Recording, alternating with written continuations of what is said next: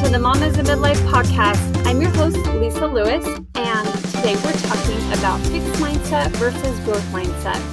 Hello, everybody. Welcome back to another week of the podcast. I hope your summer's going well.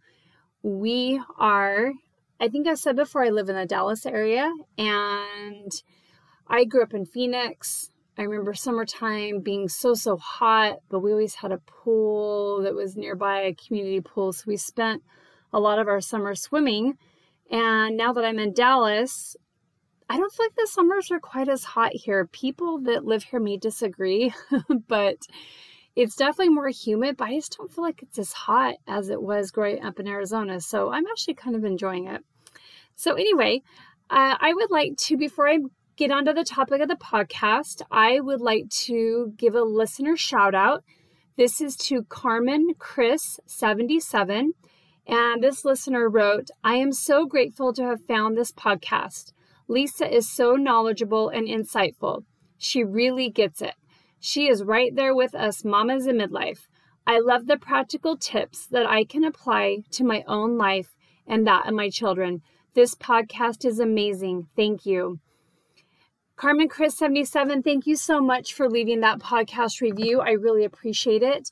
And if you've been listening to my podcast for a little bit and have enjoyed it, I would greatly appreciate you going to wherever you listen to podcasts and leaving a review. Uh, the reviews help others to be able to find this podcast and be able to get some of the information that I share for all of us mamas in midlife. So I'll go ahead and move on to the topic of today, which is fixed mindset versus growth mindset. So recently I was doing some prep work for my therapy clients and was reaching I was researching the topic of perfectionism, what it is and where it might stem from.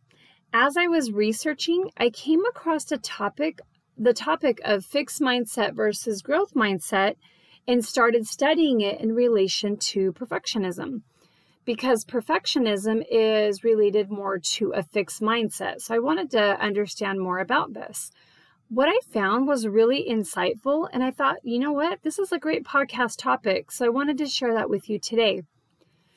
Many years ago, a researcher named Carol Dweck and her associates were curious about students' attitudes related to failure.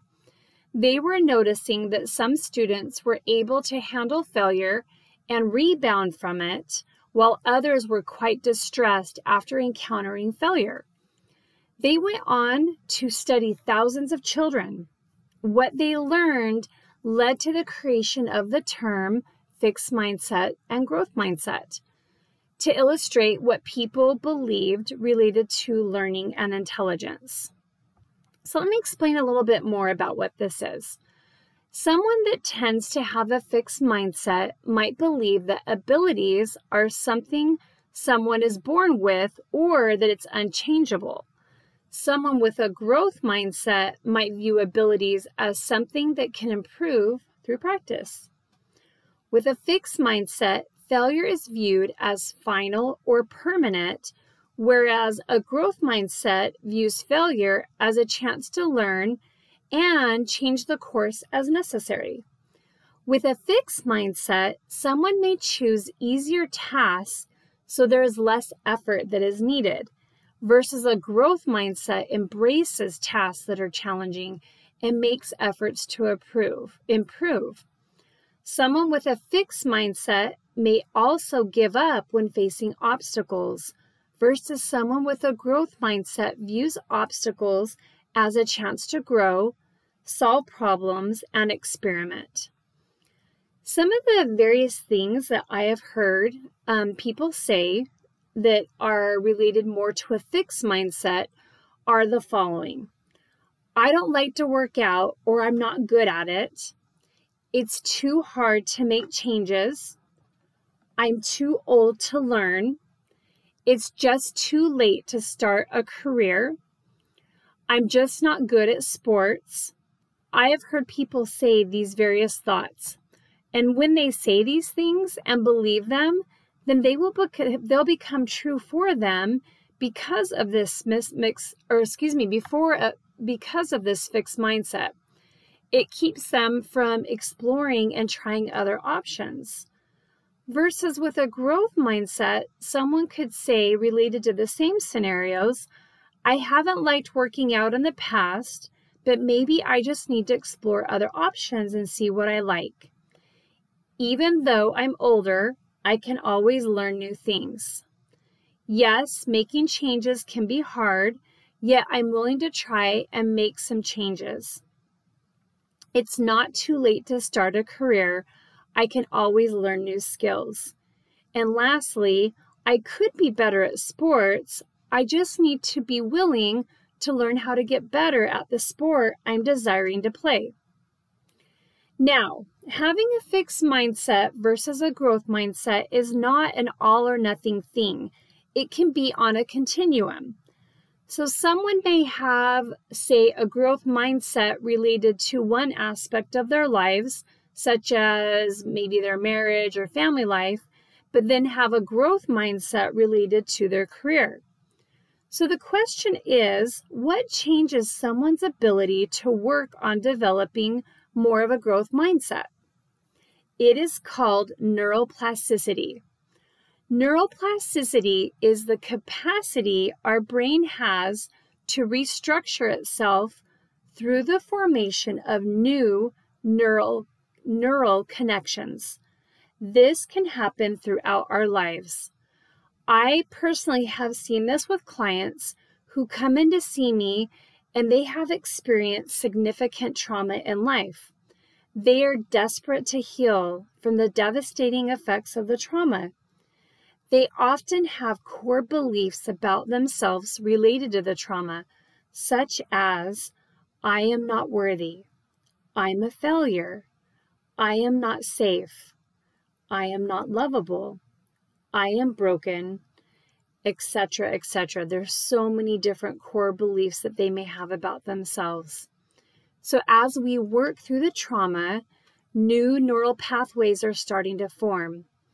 Over time and with healing, they start to believe that they are worthy, they can succeed, they can feel safe, they are lovable, and that they can heal. This is neuroplasticity. For myself personally, I can see myself at different stages of life on the continuum between a fixed mindset versus a growth mindset, with me probably leaning a little more towards the fixed mindset for a good portion of my life. So here's a personal example. At one point in my life, I was wanting to go back to school. I had earned a bachelor's degree in family science in my young 20s. I was interested in nursing and I went and completed the prerequisites to apply for the program at a local college where we were living at the time. The program at that time had a three to four year waiting period to get into their program. So while I waited, I started working part time as a as an assistant.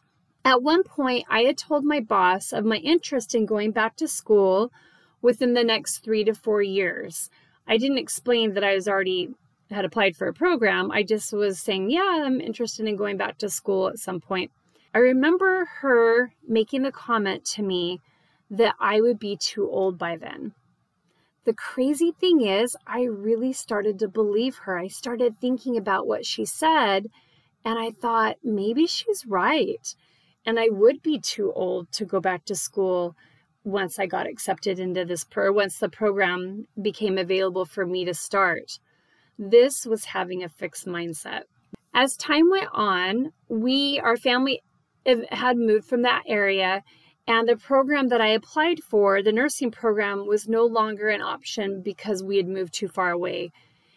I still, though, had a desire to go back to school but I was questioning really what I wanted to do. And I still had in the back of my mind kind of what my boss had said of, oh, you'll be too old by then. And still was kind of believing that. But I thought about it more and really I, I really did want to go back to school. And what I realized was that what I wanted to do would require a master's degree. I wanted to go back to school and get a degree to do mental health which was something I had wanted to do way back when I got my undergraduate degree. So I did. I went back to school.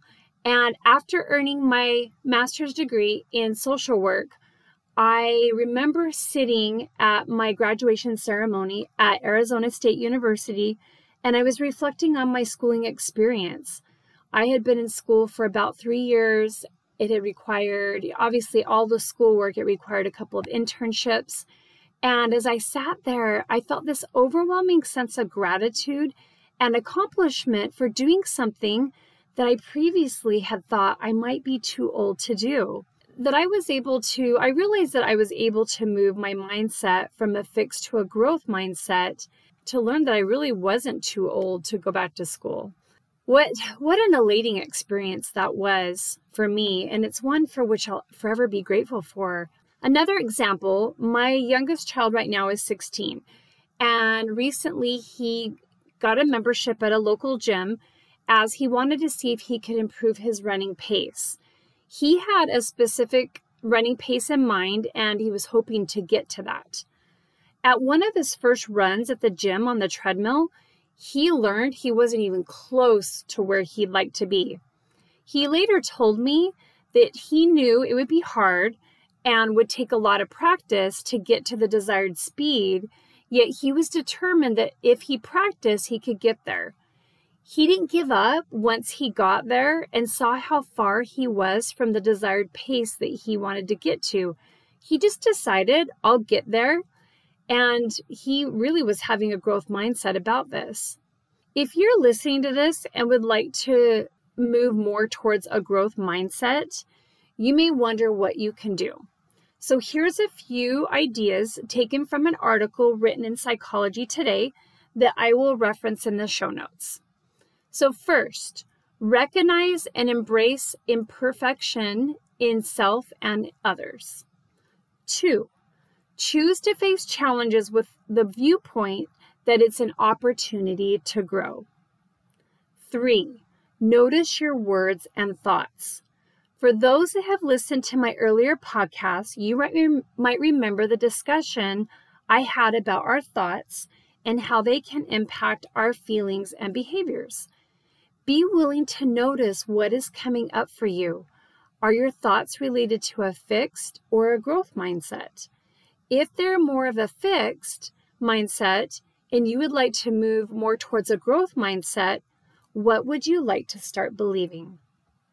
Number four, learn to trust yourself and look less to the approval of others.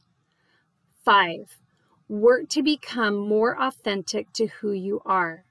When you understand who you really are, you will be more driven to pursue things that are true to you. This will put you in a growth mindset. Number six, nurture your sense of purpose. If you're not sure what your life's purpose is, take the time to ask yourself what it might be.